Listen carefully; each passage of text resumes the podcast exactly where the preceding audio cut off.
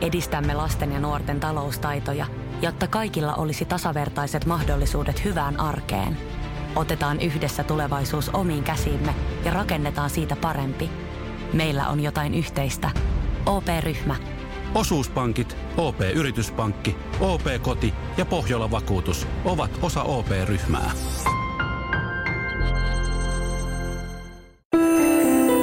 Tämä on Radio Play alkuperäissarja. Masennus on kuin musta pressu, joka vedetään sun yli, etkä näe sieltä mitään. Näin kuvaa tämänkertainen haastateltava masennusta, jonka kanssa hän on kamppailut yli 20 vuotta. Mielenterveysongelmat ja eritoten masennus ovat sairauksia, jotka koskettavat lukuisia suomalaisia, voisi sanoa jopa enenevässä määrin vuosi toisensa jälkeen. Omasta kamppailustaan mielenterveydellisten haasteiden kanssa kanssani on puhumassa Diana. Minä olen Teemu Pastori Potapov ja tämä on Selviytyjät tarinoita elämästä.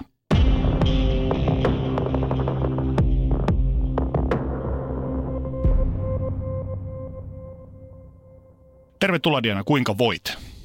Kiitos tällä hetkellä ihan sanotaanko ok. Päivät vaihtelee edelleen, että tota, joskus on huonoja päiviä ja tänään on semmoinen ihan ok. Mielenterveydestä ja mielenterveysongelmista puhutaan julkisuudessa tänä päivänä tosi paljon. Miten sä itse koet, puhutaanko niistä tarpeeksi ja puhutaanko niistä oikealla tavalla? Siinä mielessä ei oikeastaan oikealla tavalla, kun ajatellaan, että oli tämä tämmöisen erään lääkärikeskuksen psykologi, joka otti sitten kantaa näihin kaikkiin SSRI, eli serotoniinin takaisinottolääkkeisiin ja tämmöisiin, niin hän sai potkut työpaikaltaan, kun hän toi ilmi, että niillä on oikeastaan placebo-vaikutus lähinnä.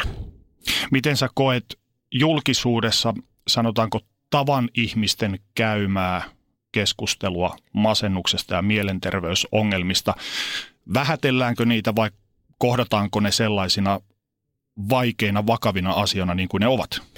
Nykyään paremmin, mutta sanotaan, että tuossa ihan muutamiakin vuosia sitten se oli lähinnä semmoista, että no koitan nyt vähän siitä ryhdistäytyä, että aijaa, no voi voi sentään, no kohta on parempi. Leuka pystyyn. Niin, että ei oikein ymmärretä, että se on äh, monella semmoinen, niin kuin mullakin voi sanoa, että se on kroonistunut niin kuin diagnosissakin mulla on kroonistunut vakava masennustila sekä kroonistunut ahdis, ahdistuneisuushäiriö. Kuinka kauan tätä on kohdallasi jatkunut? No ensimmäisen kerran tämä diagnosoitiin 90-luvun alussa ja sitten kun tuli tämä Prozac nimellä myytiin USAssa tämmöinen serotoniini-aineenvaihduntaan vaikuttava lääke, eli SSRI-lääke, niin heti kun se tuli Suomeen, niin mulle määrättiin sitä saman tien. Mä ajattelin, että jes, tässä on nyt niin se Magic pill. Niin, magic pill, joka ratkaisee tämän koko homman, mutta eihän se ihan niin mennyt. Jos lähdetään liikkeelle sun lapsuudesta, niin kuinka kuvailisit sitä? Mä oon ollut koulukiusattu ää, oikeastaan koko kouluaikani, niin sanotaanko, että varmasti silloin on ollut siihen suuri vaikutus, koska sä oot koko aika stressitilassa sun elimistö – ja sitten tämmöinen stressinsietokeskus on kehittymässä vielä, niin kuin sanotaan teiniästäkin eteenpäin, niin se tavallaan vaurioituu silloin, kun sä oot jatkuvassa stressitilassa, niin sen takia se kroonistuu. Jos sun pitäisi itse kuvailla itseäsi, niin millainen lapsi olit? Sanotaan vaikka, että kolmella adjektiivilla. Öö, tykkäsin olla itsekseni, mm, hyvä käytöksinen, mm, tykkäsin luonnosta. Ei noin nyt ollut mitään adjektiiveja, mutta kuitenkin. Koet lapsuutesi noilta osin olleen onnellinen vai kuinka määrittelisit sitä? Ainakin puitteet oli, että mä oon maaseudulta omakotitalosta kotoisin, eli, eli tota, ja ei ollut näitä tämmöisiä kaiken maailman virtuaalihärpäkkeitä vielä siihen aikaan, jonne ihmiset uppoutuu. Mutta toisaalta se oli myöskin sen takia sitä aika yksinäistä, että kun sä et voi teini-ikäisenä niin lähteä normaalisti muiden mukana jonnekin viettämään viikonloppua tai muuta, että sä oot kotona yksin omassa huoneessa, kuuntelet radiota. Minkälainen suhde sinulla oli vanhempiesi kanssa? No mun äiti on ollut tosiaan ankara, niillä oli ö, aina riitoja mun isän kanssa ennen kuin ne sitten lopulta erosi, kun mä olin kymmenisen vuotias, että mun äiti on ollut oikein semmoinen kunnon jyrää. Että tota, sanotaan, että siihen aikaan ei ole niin hirveästi esimerkiksi puhuttu jostakin tunneasioista lasten kanssa, vaan niitä on lähinnä komenneltu. Ei ole positiivista palautetta hirveästi annettu, vaan se on yleensä aina, että no koitapas nyt olla siinä. Se on varmaan aika yleistä meille 70-luvun lapsille. Joo, kyllä. Kuinka suhteesi vanhempiisi on vuosien saatossa muuttunut? Millaisena koet sen tänä päivänä? No isä on nyt jo kuollut tässä joku aika sitten ja tuota noin niin hänen kanssa niin hirveästi hänen viimeisinä eli vuosina on ollut tekemisissä, mutta äidin kanssa päivittäin ollaan ja ihan hyvissä väleissä. Kuinka sosiaalinen olit omassa kaveripiirissäsi? No juuri tämä kiusaaminen pienellä paikkakunnalla, 5000 ihmisen paikkakunnalla tuossa se 80-luvulla, kun vietät jotakin tämmöistä nuoruutta, teini-ikää ja näin, niin eihän siinä nyt oikein ei ollut mitään, no muutamia kenen kanssa pysty viettämään aikaa, mutta aika yksinäistä. Eli toisin sanoen tänä päivänä sinut tunnetaan tosi ulospäin tämmöisenä ekstroverttina, voimakkaana, rohkeana naisfiguurina, niin et ollut vielä silloin sitä?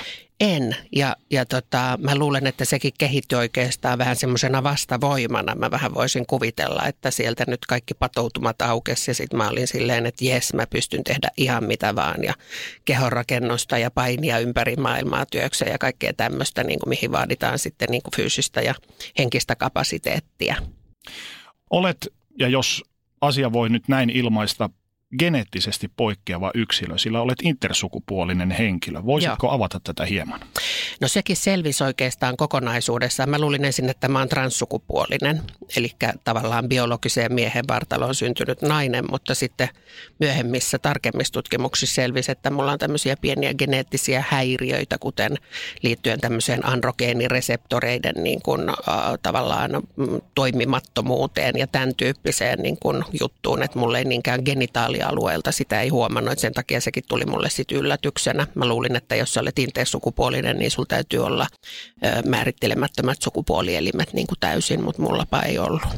Mitä tämä intersukupuolisuus merkitsi käytännössä sinulle ollessasi lapsi? Merkitsikö se silloin vielä mitään? En mä tiennyt siitä mitään. Että mähän nyt leikin enemmän tyttöjen kanssa ja tämmöistä, mutta saatoin tietysti leikkiä, leikkiä poikien kanssa ja autoillakin. Että siis niin kuin molemmat, sanotaanko, että molemmat puolet on ollut hyvin tässä läsnä niin kuin lapsuudessa. Missä vaiheessa tämä erilaisuutesi alkoi näkyä ulospäin. Ja tällä mä tarkoitan sitä, että missä vaiheessa muut ikään kuin perheesi ulkopuoliset jäsenet, ihmiset alkoivat reagoida siihen. No mut bongattiin Suomen ensimmäiseen tämmöiseen ammattimaiseen drag showhun kuin La Revue Après silloin kun mä olin 16-vuotias. Niin mä aloitin sitten tämmöisen niin kuin systemaattisen ammattimaisen esiintymisharjoituksen tanssitreeneinä ja kaikki ne semmoisineen sen ikäisenä. Ja aloin kiertää tuolla Suomea teattereissa ja teatteriravintoloissa ja yökerhoissa esiintymässä – niin sanotaan, että varmaan siinä vaiheessa sitten niin vanhemmatkin, että jaaha, mitäs touhua tämä tämmöinen nyt on, että hameet laitetaan päälle ja mennään heilumaan lavalle. Ja sinä olit tuossa vaiheessa, sinut oli identifioitu identifioitu pojaksi. Joo, edelleen joo. joo että, että sitten vasta parikymppisenä mä oikeastaan olin silleen, että noi hemmetti, että onpas tämä nyt vähän hauska ha, tai hankalaa tässä nyt näytellä, että kun vartalon muodot on pikkusen erilaiset ja jonkin uimahalliin kun meet, niin tarjotaan aina sitä punaista avainta. Ja sitten mä sanoin, että kassatädille, että no kuule, kun tätä lerssiä on vaikea piilottaa, niin annatko sen sinisen? Mä olin hyvin suorapuheinen ja provosoiva silloin, ne meni aina ihan punaiseksi ja katsoi mua silleen, niin kuin mä olisin joku eilien.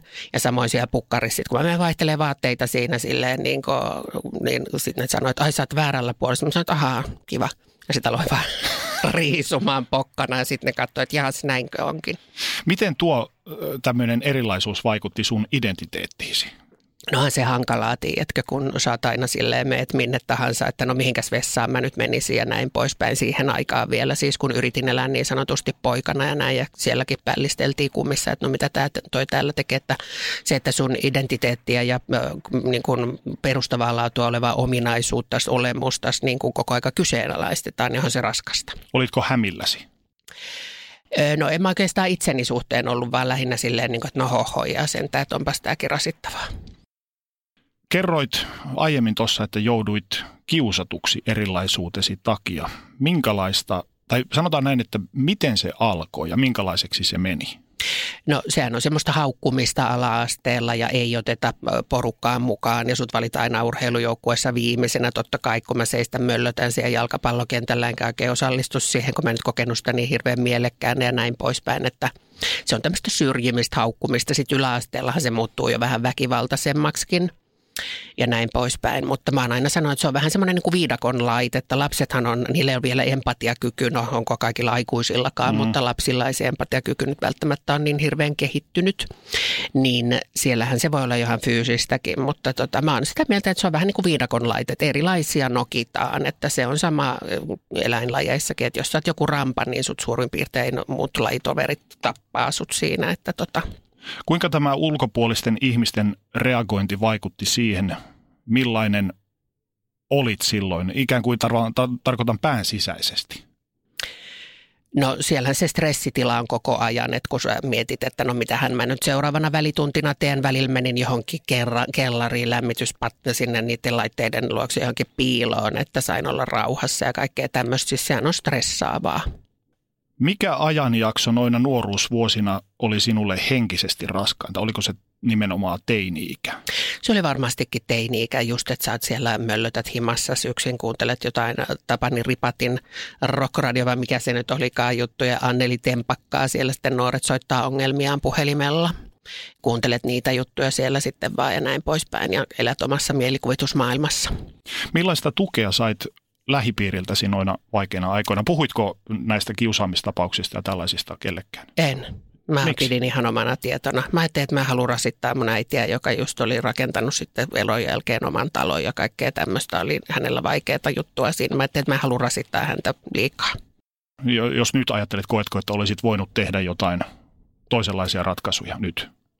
Voisi, olisi voinut kertoa tietysti näistä, että mä en tiedä miten mun äiti nyt olisi sitten siihen reagoinut välttämättä, että luulisi, että se nyt jotain aavistaa, että kun henkilö möllöttää siellä kotona, niin kuin, että se on niin kuin normaali, sitten sanoo, että hei, että sä nyt lähdet tonne vähän jonnekin, mutta se ei koskaan kysynyt mitään. Olet sairastanut masennusta omien sanoisen mukaan yli 20 vuotta. Joo. Muistatko vielä ensimmäisen kerran, kun masennus hiipi elämääsi? Mä luulen, että se on alkanut jo silloin nuor, jossain teini-iässä. En mä ole sitä silloin sen kummemmin ajatellut, mutta sanotaanko, että siinä parikymppisenä se sitten vähän päälle parikymppisenä se diagnosoitiinkin sitten 90-luvun alussa noin niin kuin virallisesti. Mikä luulet, että laukas tämän masennuksen? Onko se pitkän ajan tuotos? No mulla oli siihen aikaan avomies, kaikki oli tosi hyvin. Me käytiin, hän kilpaili vahvamieskisoissa ja opiskeli oikeustieteellistä kaikkea tämmöistä. Näin kaikki oli niin ulkoisesti hyviä näin. Mutta sitten kun se masennuskausi iski, niin se oli just tämä musta pressu, minkä sä kuvailit tuossa aluksi. Se vedettiin pään yli ja sitten mä makasin vaan sängyssä. Mä en päässyt sieltä kerta kaikkiaan ylös. Sitten se kesti jonkun ehkä pari viikkoa ja sitten siitä taas parani ja, ja tota, näin. Ja sitten se oli semmoista syklittäistä. Aaltoliikettä. Joo. Miten avomiehesi reagoi tähän sun masennukseen? Oli ihan ymmärtäväinen niin kuin kaikkien muidenkin asioiden suhteen, niin hän oli hyvin, hyvin ymmärtäväinen. Tiesitkö itse vielä tuossa vaiheessa, että mikä sinua vaivaa? No en oikeastaan, ei sitä osannut silleen määritellä. Ja ahas, tässä on nyt tämmöinen masennus, kun ei siihen aikaan vielä oikein internetkään ollut semmoinen ehtymätön aareaitta kaiken informaation suhteen, että mistä sä siitä sitten luet niin kuin jostain lääkärikirjasta vai tai jotain. Että. Kerroit, että et jaksanut nousta sängystä ja oli kuin musta pressu olisi vedetty päällesi. Minkälainen kokemus se oli vain maata siellä sängyn pohjalla? Miltä sinusta silloin tuntui? Se on niin kuin kaikki energia olisi viety sulta pois ja sitten semmoinen järkyttävä ahdistuneisuus, että, että sitten myöhemmissä vaiheissa mä oon kuvannut sitä semmoisena, kun tämä yle, yleistynyt ahdistuneisuushäiriö tuli siihen vielä lisäksi, niin että kun sä avaat aamulla silmät, niin sun tunne on se, fiilis on se, että kun sä seisoisit jossain New Yorkissa pilvenpiirtäjän katolla reunalla tuulessa ilman mitään syytä ja se vaan jatkuu ja jatkuu ja jatkuu, niin se on ihan järkyttävä. Mitä tämä ensim, tai sanotaan nämä ensimmäiset masennuskaudet, mitä ne opettivat sinulle sinusta itsestäsi? No mä oon aina tottunut olemaan semmoinen, niin kuin, että mä oon tosi vahva henkisesti ja näin, että mä pystyn tehdä ihan mitä vaan ja näin, niin se opetti sen, että oma mieli on tavallaan se suurin ja vahvin vihollinen myöskin, jota vastaansa niin kuin taistelet tämän masennusahdistuneisuussyndrooman kanssa, että sehän nyt ei tule ulkopuolelta, vaan se on mun sisään rakennettu homma. Ja sen kanssa taistelu on ollut se kaikkein vaikein taistelu. Kuinka usein näitä masennuksen hetkiä tuli tuon ensimmäisen kerran jälkeen? Sanoit jo, että se oli vähän semmoista syklistä jojottelua. Joskus saattoi tulla ihan parin viikon välein, sitten joskus taas muutamien kuukausien välein. Että se meni siihen aikaan vähän niin kuin ei osannut sanoa, niin kuin ne nyt on oikeastaan nykyäänkin ne vaikeimmat vaiheet. Minkälaisia ne olivat? Olivatko ne välillä helpompia, välillä entistä edellisiä pahempia? Joo, kyllä ne vaihtelee. Vaihteli silloinkin. Opitko missään vaiheessa tunnistamaan sen, milloin masennuskausi on tulossa? No just se, että kun tuntuu siltä, että nyt saapuu ne mustat pilvet ja pressu vedetään pään yli ja mikään ei kiinnosta, sä et mitään jaksa tehdä. Että niin kuin suurin piirtein suihkussakaan käydä, että hyvä kun lähikauppaan raahaudut 20 metriä, niin se on siinä. Millaisia tuntemuksia se herätti sinussa, kun tiesit, että masennus oli taas nostamassa päätään? No tietysti se ahdistaa sille apua, minkälainen tämä on nyt tällä kertaa ja kuinka kauan tämä kestää ja miten tästä pääsee sitten taas yli. Kuinka paljon uskot, että sinun erilaisuutesi on vaikuttanut näihin mielenterveysongelmiisi? On se justiin tuolta nuoruuden perustavaa laatua on niin kuin erilaisuut, erilaisena elämisestä, että sä joudut tosiaan elämään täysin erityyppistä elämää kuin niin sanottu normaali nuori teini-ihminen, niin kyllähän se vaikuttaa. Haitko missään vaiheessa ammattiapua vai tuliko sellainen edes mieleen? Se oli silloin parikymppisenä vasta, että ei ihan teininä tullut mieleen. Että... Minkälaista apua sait? Terveyskeskuslääkäri, perinteinen 15 minuuttia ja, ja tota, sitten oli just siihen aikaan tullut tämä Jenkki Prozac, se oli tullut Suomeen, muista millä kauppanimellä se nyt olikaan, niin ei saa mainostaa, niin tota, mutta anyway, niin se tuli sitten Suomeen, niin kappas sitä sitten suositeltiin siinä niin kuin sitten muutamien käyntien jälkeen, että tämmöinen on tullut, että tämähän auttaa. Sitten mäkin odotin, että ah, no ihanaa, tämä ratkaisee kaiken. Mutta ei sitten ratkaissut. Ei, ja sen jälkeen mä oon kokeillut melkein kaikkia, mitä markkinoilta löytyy. Kuinka paljon, tai miten luulet, kuinka paljon sun mielenterveysongelmasi ovat vaikuttaneet esimerkiksi sun ystävyys- ja parisuhteisiin? Kyllä ne vaikuttaa sillä tavalla, että tota, välillä sä et pysty kerta kaikkiaan lähtemään edes, että pitäisi tavata joku frendi jossain kahvilassa, niin sä et vaan pääse liikenteeseen, et pysty. Se on niin kuin susta tuntuu, että sä oot menossa johonkin presidentinlinnan juhliin suurin piirtein vastaanotolle kättelemään jotain pressaa. Hirveät paineet. Joo ja siitä ei pääse yli. Ei, jos on paha vaihe. Sitten sun on vaan pakko olla himassa.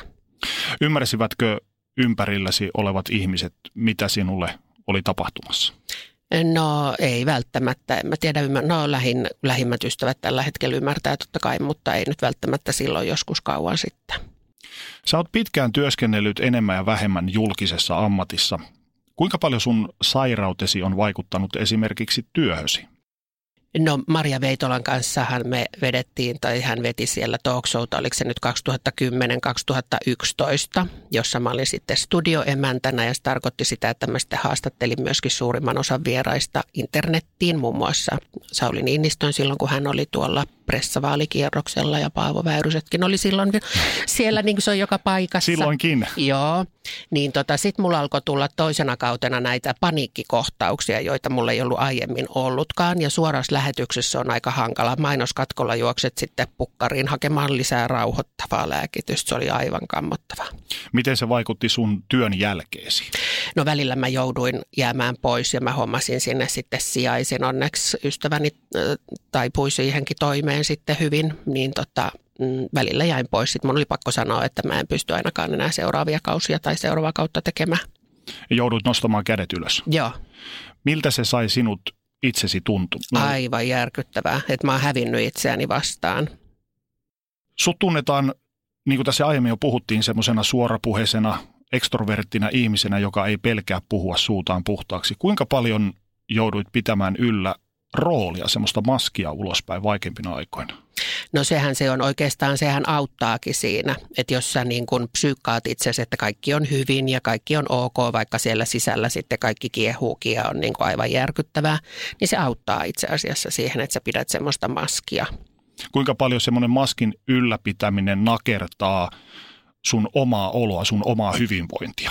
Syökö se sitä energiaa?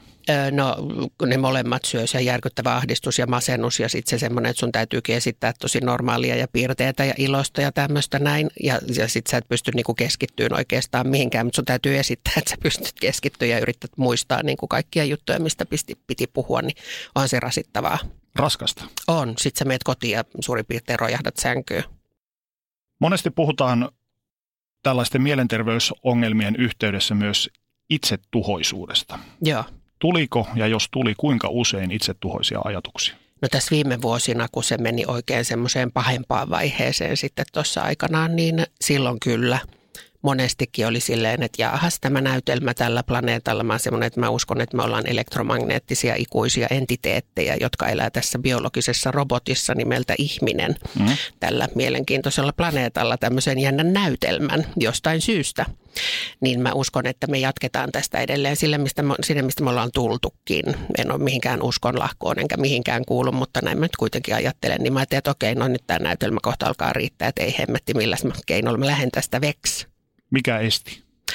No oikeastaan se, että, että tota, sit mä ajattelin, että kauheata sentään, että äidille tämmöinen järkytys sitten tulisi, että kun ei se välttämättä nyt ymmärrä sitten kuitenkaan sitä, että ei tämä nyt ole lopullinen ratkaisu, että näemme vielä. Mutta tota, niin. Ja sitten mulla on koirat, ne on aina pitänyt, mutta kun on pakko hoitaa Miltä nuo itsetuhoiset ajatukset tuntuu, jos ajatellaan esimerkiksi sitä, että olet fyysisesti näyttävä ja luo, olet tavallaan luonut itsestäsi semmoisen voimakkaan naisen brändin. Joo niin tarkoitan tällä sitä, että olet ulospäin tosi voimakas, mutta kumminkin koet tuommoista ikään kuin heikkoutta, että haluat paeta tästä tilanteesta. Joo. Miltä se sai sinut tuntumaan?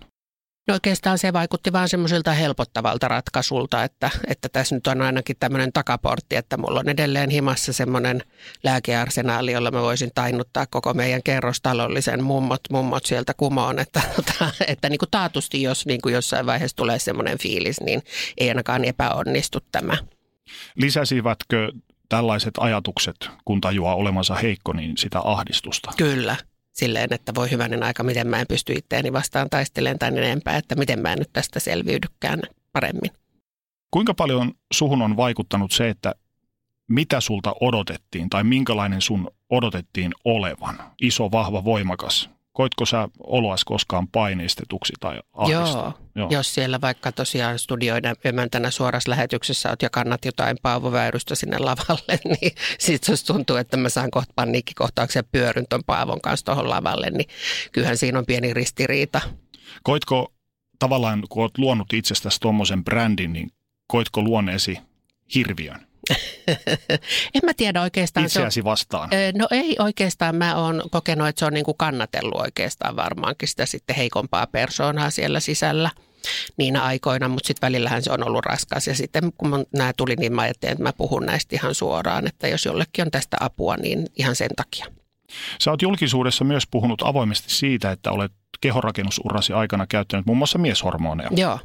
Mä oon käyttänyt oikeastaan niitä pelkästään. Mä en ole käyttänyt naishormoneja ollenkaan. Mä oon joskus kokeillut testosteroniblokkareita, hmm. mutta mulla on androgeeninen sen niin kuin insensitiivisyys, eli ne ei niin kuin tavallaan teho muhun, mutta kuitenkin tämmöinen kaikki seksuaalisuus lähti silloin tehokkaasti pois, että olisin voinut lähteä nunnalaitokseen, niin tota, oikeastaan mieshormonit on ainoat, mitä johdannaiset on ainoat, mitä mä oon käyttänyt. Yleisen tiedon mukaan hormonikuurien jälkeen henkilö saattaa masentua. Koetko, että tämä olisi koskaan ollut mikään laukaiseva tekijä kohdallasi? En ole huomannut kyllä. Että tietysti jos sä jäät semmoiseen tilaan, että sun oman kehon hormonituotanto on paussilla, niin kuin se menee. Hmm. Jos otat ulkopuolista mieshormonia tai niiden johdannaisia, niin se paussi pitää saada siitä katkeamaan. Eli sun täytyy tietää, mitä sä teet. Eli ei voi sanoa, että nuo tuonaikaiset ratkaisut kaduttaisivat tänä päivänä? Ei pätkääkään. Entä itselääkitys? Kuinka paljon yritit haudata ajatuksiasi tai olojasi päihteisiin? No sanotaanko, että kannabista olen käyttänyt tähän, koska mä koen, että se on, siis koska se on toksinen ja kaikki nämä mielenterveyslääkkeet, SSRI-lääkkeet ja sen tyyppiset, niin nehän on kaikki todella toksisia sun elimistölle. Siis ne turruttaa. Mitään keinoahan ei ole mitata sun serotoniinitasoja aivoista, eli silloinhan se on pseudolääketiedettä. Arvaillaan vaan, että ahaa, tämä nyt vähän turruttaa ihmistä. Perustuu oikeastaan siihen se teho, että se turruttaa kaikkia sun tunteita. Niinpä se turruttaa myöskin masennusta ja ahdistusta tai sen kokemusta. Mitä apua kannabiksesta oli sinulle?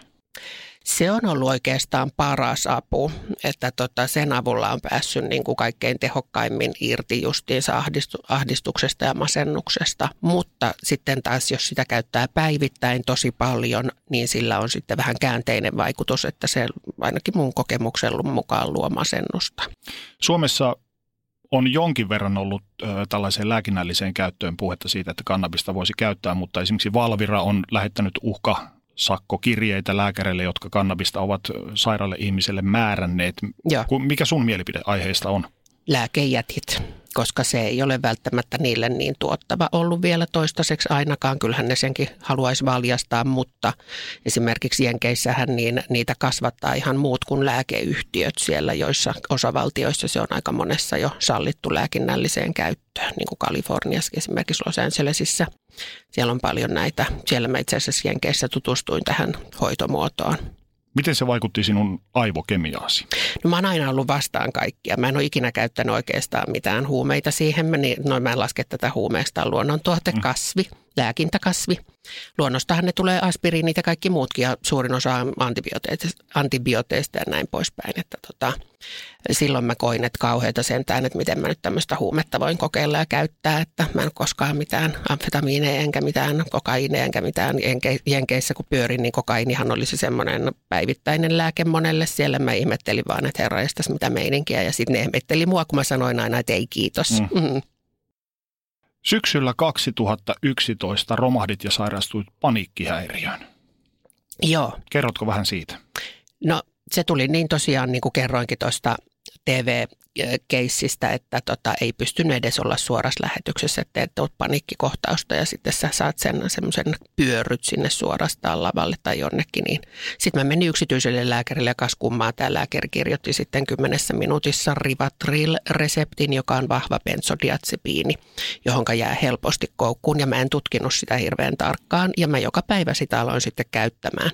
Mutta siinä on semmoinen, että, että sen tehon ylläpitämiseksi tavallaan sun täytyy nostaa sitä annosta koko ajan, että muuten se ei oikeastaan tehokkaan. Että se on hyvin tehokas koukuttava huume. Miltä tuo paniikkihäiriö tuntuu? Sä sanoit, että pyörryttää ja muuta, mutta että liittyykö tähän se New Yorkin pilvenpiirtäjä? Joo, just se, että sä avaat ö, silmät aamulla, niin sä oot siellä pilvenpiirtäjän reunalla ja se ei vaan lopu eikä lopu eikä lopu. Sait bentsoja lääkkeeksi ja päihdelinkki.fiissä lukee totta kai positiivisia vaikutuksia, että mitä tämä tekee, mutta negatiiviset vaikutukset. Väsymys, muisti- ja keskittymisvaikeudet, motoristen kykyjen heikentyminen, masennus, sekavuutta, levottomuutta, lihasheikkoutta ja seksuaalista haluttomuutta. Kyllä. Aika monen lista. Ja se pitää paikkansa. Eli mä luokittelen nämä kaikki myrkyiksi sitten sen takia, koska nämä ää, ei-toivotut sivuvaikutukset on oikeastaan niitä tehoja suuremmat. Koitko saaneesi juurikin näitä samoja vaikutuksia itsellesi? Kyllä, hyvin monia noista. Ja sitten siitä vierottautuminen, herra Iesta, mä yritin sitä omin neuvoin, niin tuntuu, että kuolo korjaa. Vaikka mä ajattelin, että okei, mä sitä niin kuin katkon vähän – palasta pilleristä pois aina ja näin poispäin, mutta se ei mennyt ihan putkeen. Niinpä mä sitten menin A-klinikalle. Mä olin siellä herra ja sitten mä joudun tuonne niin kaikkien alkoholisten ja narkkareiden kanssa niin kuin mennä. Mutta sitten mä ajattelin, että okei, no mä menen että ei ole muuta vaihtoehtoa, että mä pääsen eroon siitä lääkkeestä. Niin tosiaan sä jäit koukkuun noihin lääkkeisiin ainakin puolen vuoden ajaksi. Joo, siihen rivatriiliin oikeastaan niin kuin vuodeksi ja se oli yhtä helvettiä. Ne sanoikin sen A-klinikan johtava lääkäri, että tämä on suurin piirtein, kun sä vierottauduisit heroiinista. Miltä tuo vuoden aika tuntuu sinusta nyt, kun sä katsot taaksepäin? Se oli jotain järkyttävää. Siis mä en toivo semmoista kenellekään. Että kaikkihan ollaan yksilöllisiä ihmisiä, joihin vaikuttaa lääkkeetkin yksilöllisesti. Että jokuhan voi siitä päästä sitten eroon ihan helpolla, mutta mä en ainakaan päässyt. Miten sä pääsit sitten eroon näistä lääkkeistä A-klinikan kautta, A-klinikan mutta mitä neuvoilla. se vaati sinulta? No se vaati sen, että mä teen A-klinikan neuvojen mukaan pudotan sitä annosta, enkä yhtään enempää. Ja mä välillä, kun mä olin todella niin kuin kärsimätön, että tähän kestää, niin kuin, tosiaan se kesti puoli vuotta suurin piirtein se vierottautuminen siitä lääkkeestä ja sitten oli vielä nämä jälkimainingit about puoli vuotta siitä lääkkeestä, että se oli tosi pitkä prosessi. Oliko nämä, olet jossain haastattelussa puhunut siitä, kuinka et jaksanut mennä kauppaan, olit pelkästään kotona neljän seinän sisällä koko tämän ajan. Liittyivätkö nämä kaikki tämmöiset tähän lääkkeen, lääkkeestä vieroittautumiseen. Joo, kyllä. Ja sen masennus ja ahdistuneisuus, ö, tota, yleistyneen ahdistuneisuushäiriön yhtälöön. Että mä makasin kotona, mulla ei siihen, siinä vaiheessa ollut koiria 20 metriä lähimpään K-kauppaan, josta mä hain sitten maksalaatikkoa ja ne purkit oli siinä sitten sängyllä mun vieressä, tyhjät purkit. Ja sitten mä nukuin 16 tuntia päivässä. Mun elimistö sammutti itsensä. Eli stressitila on liian suuri elimistölle, niin silloin se nukahtaa. Ja mä en vaan pysynyt hereillä. Ja sehän on aivan järkyttävä, jos sä niin nukut sen 16 tuntia vähintään päivässä, joskus 20 tuntia. Sitten lopulta äiti soitti poliisit, kun musta ei kuulunut mitään pitkään aikaan. Mä en pystynyt vastaamaan puhelimeenkaan. Niin sitten tuli poliisisedät ovelle ja ne ilmeisesti tottuneilla silmillä katsoi, että tässä asunnossa ei ole kaikki hyvin villakoirat pyörilattioilla ja ne tyhjät maksalaatikkopurkit siellä sängyssä ja näin poispäin. Niin ne vei mut sitten saman tien siitä sitten sairaalaan. Mikä sai sut jatkamaan, mikä sai sut puskemaan eteenpäin? No just se mä ajattelin, että no voi herra jästäs, että no pakko tässä nyt on jotenkin, että ei nyt voi äidillekään tuottaa kauheata pettymystä, että mä lähden tästä pelistä pois silleen niin kuin ihan kesken kaiken. Koetko nyt, että olisit voinut tehdä jotain toisin vai koetko niin, että olit niin umpikujassa, että olit valmis tarttumaan mihin tahansa oljenkorteen ikään kuin kohentaaksesi oloasi, etkä kyseenalaistanut näitä lääkärin neuvoja? Joo, no kymmenessä minuutissa lääkäri, oikeastaan mä olin itse sen netistä katsonut, että no mikä se on tehokkain tämmöisen paniikkihäiriökohtauksen estämiseen, niin tämä Rivatril, siellä tuli aika monella, että se on tehokas benzo, niin sen nimen mä mainitsin tälle yksityislääkärille. Ja sen hän sitten kirjoitti siinä kymmenen minuutin aikana ilman mitään sen kummempia ohjeita, että tätä otat nyt joka päivä tämän verran. Aika paljon julkisuudessa on puhuttu myös siitä, että lääkäreillä on tämmöinen lobbaus. Lääketehtaat lobbaa Nimenomaan. Ja se pitää paikkansa. Koetko joutuneesi sellaisen uhriksi? No oikeastaan kaikki, jotka kärsii tästä masennuksesta ja hakee lääkinnällistä apua, niin joutuu sen sy- systeemin uhriksi. Lääketeollisuus on todella suuri. Sehän on niin kuin energiateollisuuden ja, ja sotateollisuuden jälkeen, se on nyt se suurin teollisuus sitten, joka on niin kuin aika valtava. Noihin aikoihin jouduit myös pistäytymään Auroran sairaalassa, missä sinua hoidettiin ahdistuskohtauksen vuoksi. Tämä keikka oli hieman lyhyempi, mutta sä olet ollut sairaalahoidossa myös pidemmän ajanjakson, ja. jolloin sinulle annettiin kiisteltyä sähköhoitoa. Itse asiassa sen aikana ei vielä annettu, että mä olin mielialahäiriökeskuksessa kaksi viikkoa. Se on tämmöinen avo-osasto ja se oli just silloin, kun mä makasin siellä sängyssä, niin mut vietiin sinne. Tämä sähkö tuli myöhemmin. No jos mietitään tuota sähköhoitoa, niin miten ja miksi tuohon ratkaisuun päädyttiin? No mä päädyin siihen itse. Oikeastaan mä oon kaikkiin ratkaisuihin päätynyt tavallaan itse, että mä oon ehdottanut psykiatrilleni jotakin ja se on aina sanonut, että ah, tämä onkin hyvä idea. Aha. Hän ei ole koskaan oikeastaan niin kuin kiistänyt mitään, että kun mä oon sanonut, että nyt tämä lääke ei toimi ja mä haluaisin vaihtaa tähän ja tähän tuotteeseen, että mä oon tutkinut nyt netistä, että ehkä tästä olisi apua niin niinpä mä tutkin myöskin sitä sähköhoitoa, joka on suurin piirtein se viimeinen mahdollisuus masennuksen hoidossa. Ikivanha kiistelty hoitomuoto, joka on luomuhoito. Mutta tota, sitten kun sut viedään sinne, sinne tuota noin niin, ä, operaatiopaikkaan, sut nukutetaan, sä oot niin kuin menossa leikkaukseen tavallaan samalla tavalla valmistellaan. Sut annetaan esilääkkeet ja laitetaan nukutus propofolia suoneen siihen, mihinkä Michael Jacksonkin kuoli – niin sitä tungetaan sun suoneen ja sitten sä nukahdat ja sitten annetaan sähköä. Ja tämän nukutuksen ja sähkön yhteisvaikutuksena sun lähimuisti pyyhkiytyy. Eli kun sä heräät sieltä sairaalasta, se on aivan järkyttävä, koska sä et tiedä apua, minkä takia mä oon sairaalassa, mitä on tapahtunut, missä mä olen. Sitten hoitajat sanoo, että sä olet saanut sähköhoitoa ja mennään kohta tonne kahvihuoneeseen sä oot silti vielä silleen, niin kuin mitä tapahtuu. Niin se oli jo niin kuin prosessina itsessään niin kuin hyvin stressaava ja järkyttävä ton takia. Kun sanoit juuri äsken sitä, että tämä on ikään kuin se viimeinen hoitokeino. Joo. Kuinka paljon sua pelotti ottaa tämän kaltaista hoitoa vastaan? No aivan järkyttävä, kun kuvittelet jotain yksillensi yli käenpesän systeemiä, missä se puree tota siihen juttuun ja se on hereillä se tyyppi siinä, mutta onneksi nykyään nukutetaan. Että ennenhän ei nukutettukaan ihmisiä. Voisi luulla, että koit olleesi niin umpikujassa, kun olet valmis ottamaan vastaan noinkin kiisteltyä hoitotoimenpidettä? Joo. Kyllähän se moni ei uskaltaisi tietää, että sun aivoihin johdetaan sähköä ja sä kouristelet siellä, mutta sulla annetaan toki lihasrelaksantteja, koska saatat kouristella muuten niin paljon, että sä puret sun hampaat rikki, vaikka sulla on suojus siellä ja näin pois, tai luut murtuu, että sun lihakset jännittyy niin kovasti. Niin sen takia annetaan lihasrelaksantti, että se on aika HC-hoito. Lähimuisti pyyhkiytyi, mutta miten se vaikutti sinuun tai vaikuttaa sinuun tänä päivänä? On se vaikuttanut muistiin noin muutenkin, että mä en muista välttämättä, että mä oon tavannut jonkun henkilön tai ollut jossain tilanteessa. Mä katson jostain jutuista kuvia, ah, mi- miten mä oon ollut tuolla, että mulla on mitään mielikuvaa, että se on aika spuukia kylläkin, että toihan perustuu siihen, että se mm, resetoi tavallaan sun aivot ottamaan nämä neuropathways, mikä se on suomeksi, tämmöiset niin kuin, johdokset täällä aivoissa, jotka toimittaa näitä neurotransmittereita, kuten dopamiini ja serotoniini, ja että ne jotenkin uusiutus ja löytää uusia reittejä, niin se perustuu siihen. Koetko saaneesi apua siitä? Koin pahimmassa vaiheessa sain apua. Ensimmäiset systeemit oikeastaan pelasti sen koko kesän, että mä niin kuin heräsin henkiin sieltä sitten tavallaan. Miltä se tuntui?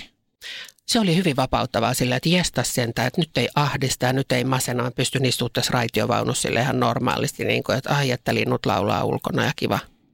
Tavallaan koit maailman sellaisena kuin se on. Joo, se huppu vedetään sun silmiltä pois.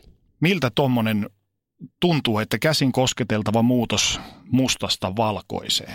No se on hyvin helpottavaa ja, ja tota, mielialaa nostattavaa tietysti itsessäänkin Päästyäsi eroon noista bensoista ja noin poispäin, niin saitko missään vaiheessa tilalle tämmöistä korvaavaa lääkehoitoa? Joo, siis mulla on... Sanoit jo, että olet vetänyt... Kaikki suurin joo. piirtein, mitä farmakafeniasta löytyy, nämä serotoniniaineen vaihduntaan vaikuttavat ja non-adrenaliiniaineen vaihduntavaan vaikuttavat lääkkeet, niin mä oon ne kahlannut suurin piirtein läpi. Ja mä oon aina itse tosiaan ehdottanut niitä psykiatreja. Psykiatri on aina sanonut, että tämä on hyvä idea. Ja, ja, ja tota, ne psykiatritkin on aika kummallisia, täytyy sanoa, erikoisia ihmisiä ja näin poispäin. Ja sitten ne ei välillä tykkää, kun mä sanon, että te toimitatte täällä tätä pseudolääketiedettä, joka ei oikeastaan perustu mihinkään mitattuihin tuloksiin, että placebo-lääkkeellähän on suurin piirtein sama vaikutus tosiaan kuin näillä SSRI-lääkkeillä, että otat sokeripalan suuhun, eli sun mieli on se suuri, joka siihen vaikuttaa, että parantaa itsensä. Ja tuota, nyt sitten mä keksin siihen ahdistukseen oikeastaan ainoan, joka toimi parhaiten, on lyyrika, joka on tämmöinen äh, tuota, mm, epilepsiaan ja tämmöiseen neuropaattiseen kipuun kehitetty kipulääke, mutta sitten huomattiin, että sillä on myöskin tähän ahdistukseen ehkäiseviä vaikutuksia. Kuinka paljon sun henkinen kuntosi on kehittynyt kaikkien noiden koettelemusten jälkeen? Kuinka paljon on tullut edistymistä ja takapakkia? Se on aallottaista edelleenkin, että on pahempia jaksoja. Ne tulee ihan siis silleen puskista yllättäen, niin kuin tuossa pari päivää sitten oikeastaan oli silleen, niin kuin, että mä heräsin niin kuin taas silleen, että apua, että aivan järkyttävä, mitä tapahtuu. Ja edellisenä päivänä olin ollut niin kuin tosi fine. Mainitsit tuossa psykiatrisi, niin kuinka paljon olet turvautunut ammatti- tai vertaistukiapuun kaikkien näiden vuosien aikana? No mitään terapiaa mä en ole ottanut miltään psykologilta, joka voisi olla ihan hyväkin ratkaisu, mutta sitten mä oon aika kriittinen niiden terapeuttienkin suhteen, että mun täytyisi sitten kahlata läpi niitä, niin kuin se nyt on, että miten henkilökemiat kenenkin kanssa natsaa. Mutta se on aika kallista jonkun sen tunti maksella sitä mm. aina tyypille, että käyt jaarittelemassa sen kanssa siinä ja että se jotain edistystä tekisi, niin se täytyisi olla joka viikosta – ja kunnallisella puolella on aika pitkät ja hitaat jonot. Siellä ei oikeastaan ole tämmöistä. Sä kyllä tapaat psykologia kunnallisellakin niin kuin tuolla terveydenhuollon piirissä, mutta se ei oikeastaan mitään terapeuttista, vaan se on semmoista tilanteen kartottamista ja kyselee siinä, että no mitä kuuluu. Vähän kuin sun frendi kyseli, mitä kuuluu. Sitten se kirjoittaa siihen vihkoon jotain juttuja ja se on siinä. Et terapia, terapiaa mä en ole koskaan saanut kunnalliseltakaan taholta, että se pitäisi mennä yksityiselle sitten. Koetko sitä, että tämä tavallaan tämä sun kriittisyys ö, lää, ikään kuin länsimaista lääketiedettä ja tämmöisiä psykiatreja kohtaan, niin voi olla myös se yksi este, että et ole vaikka aiemmin ollut paremmassa kondiksessa, että se jotenkin blokkaa sen, että et ole valmis menemään kokeilemaan Joo. tällaista. Ja mä luulen, että se juontaa ihan sinne nuoruuteen, että mä en ole niin hirveästi ihmisten kanssa ollut tekemisissä ja näin poispäin. Ja sitten mä oon tosi kriittinen, kenen kanssa mä nyt sitten on nykyäänkään tekemisissä, niin se varmasti on ollut siinä esteenä. Tämmöinen kognitiivinen terapia olisi ollut varmasti hyvä. Kun olet itse kokenut tämän masennuksen ja paniikkihäiriön, niin olisiko sun mielestä jotain korjattavaa ihmisten asenteissa suhteessa masennukseen sairautena ja masentuneisiin? Kyllä se on menossa koko aika parempaan suuntaan oikeastaan, että kun tätä tietoa lisääntyy, ihmiset kertoo avoimemmin, mitä heille kuuluu, mitä on tapahtunut ja näin poispäin. Se ei ole enää mikään semmoinen mörkö, joka kummittelee jossain Kellokosken mielisairaalassa, jossa ihmiset sitten pyörii siellä suu auki suuvahdossa käytävillä, että se ei ole enää ihan semmoista, että ihmiset ymmärtää, että se on joka päivä, siis no jos nämä mielenterveyslääkkeet, joita uusia ja uusia vaan pukkaa markkinoille, jos ne oikeasti tehoaisi, niin meillä ei olisi ihmisiä niin paljon, jotka kärsisivät masennuksesta. Sehän on vaan yleistyy ja yleistyy nämä dia- diagnostiikka. Mutta mm, se, että onko se taas sitten lääketeollisuuden ajamaa, puskemaa juttua, että syökääpä sitten näitä lääkkeitä, niin se on taas sitten toinen kysymys. Mistä masentuneen tunnistaa? Mistä tavallaan niin sanotusti näytän sitatteja tavallinen ihminen tunnistaa, että joku läheinen esimerkiksi sairastaa masen, masennusta? Ei välttämättä mistään. Sen pyr- pyrkii maskeeraamaan juurikin tämän tämmöisen iloisen ja pystyväisen ulkokuoren alle, että tota, tilanteesta riippuen niitä henkilö pystyy suoriutumaan vaikka kahdeksan tuntisesta työpäivästä. Sitten taas toiselle just se kaupassa käynti on se, joka on kaikkein raskain. Että, että se on vähän kuin se olisi ollut Raksalla 12 tuntia töissä, kun sä käyt kaupassa ostaa maksalaatikkoa ja rojahdat sänkyyn. Tästä olemme saaneet viime vuosina paljon esimerkkejä. Esimerkiksi monia kuuluisia taiteilijoita, artisteja ovat poistuneet keskuudestamme oman käden kautta ja on käynyt ilmi myöhemmin, että he ovat – sairastaneet pitkäaikaista masennusta. Mm, Robin Williams ja, ja tuota, Chester Bennington. Niin, Avicii. Ja kaikkia näitä ihmisiä yhdistää se, että he ovat olleet ulospäin menestyneitä, kauniita, komeita. Ja. Rahaa on. Ja. ja sitten ihmiset keskustelupalstoilla, näiden kuolin uutisten keskustelupalstoilla ihmettelevät sitä, että miksi se nyt päätti päivänsä, kun hänellä oli kaikki hyvin. niin, kaikki oli hyviä, hirveästi rahaa ja isot mansionit tuolla ja Ferrarit ja upeat Playboy-vaimot ja kaikki tämmöiset näin. Niin, mutta kun se ei vaikuta mitkään tuommoiset tuohon valitettavasti, että ei ole hoitokeinona sekään toimiva toi pankkitili. Miten sinä neuvoisit tuolloin toimimaan, jos kautta kun läheisellä epäillään masennusta?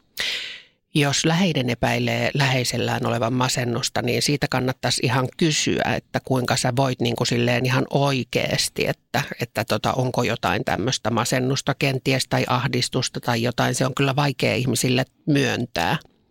Mutta jos olet läheinen ystävä, niin kyllä sitä uskaltaa kysyä. Ei vaan sillä tavalla, että no kuis menee, okei seuraavaan asiaan, niin. vaan oikeasti paneutuu Et jos oikeasti siihen. kiinnostaa sen friendin kuulumiset, niin kyllä siihen kannattaa vähän paneutua, varsinkin jos sä epäilet, että olisi tämmöistä. Sulla on takana toistakymmentä vuotta sairastelua, niin kuinka sinä neuvoisit sellaista ihmistä, jolle kaikki on mustaa toimimaan?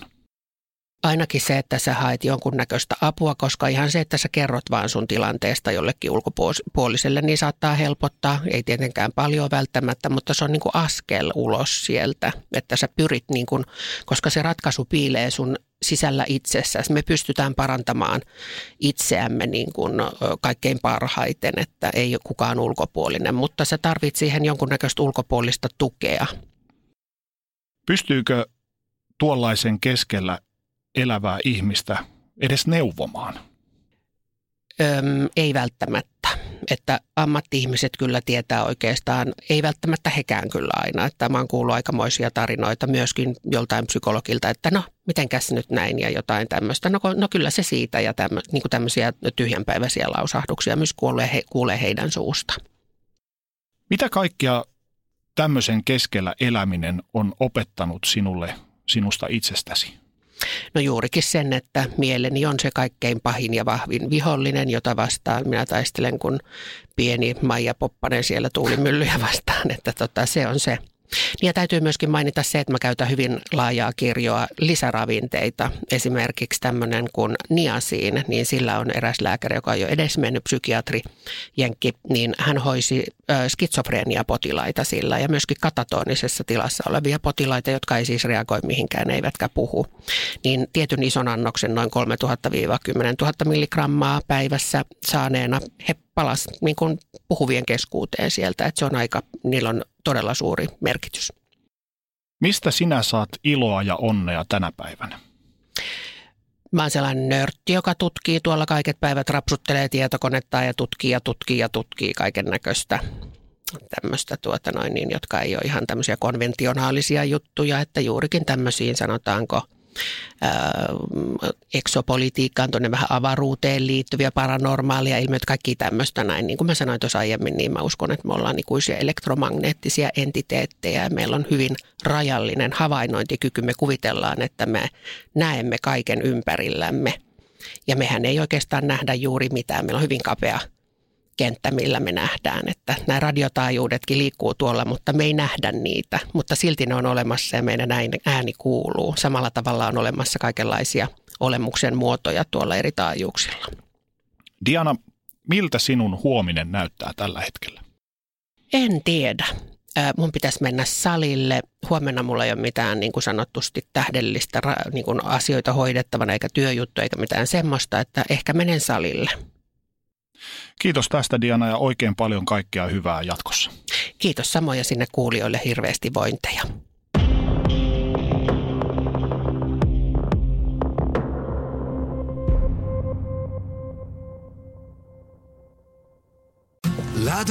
Rakastu aina uudelleen. Maistuu aina kuin italialaisessa ravintolassa. Pizzaristorante. Sanotaan nyt vaikka, että isohko kivi iskee koko tuulilasisi säpäleiksi. Oh, hei, nythän me päästään tapaamaan taas sitä superkivaa Jaria korjaamolle. Se, että pysyy positiivisena, auttaa vähän. IF auttaa paljon. Tervetuloa IF-vakuutukseen.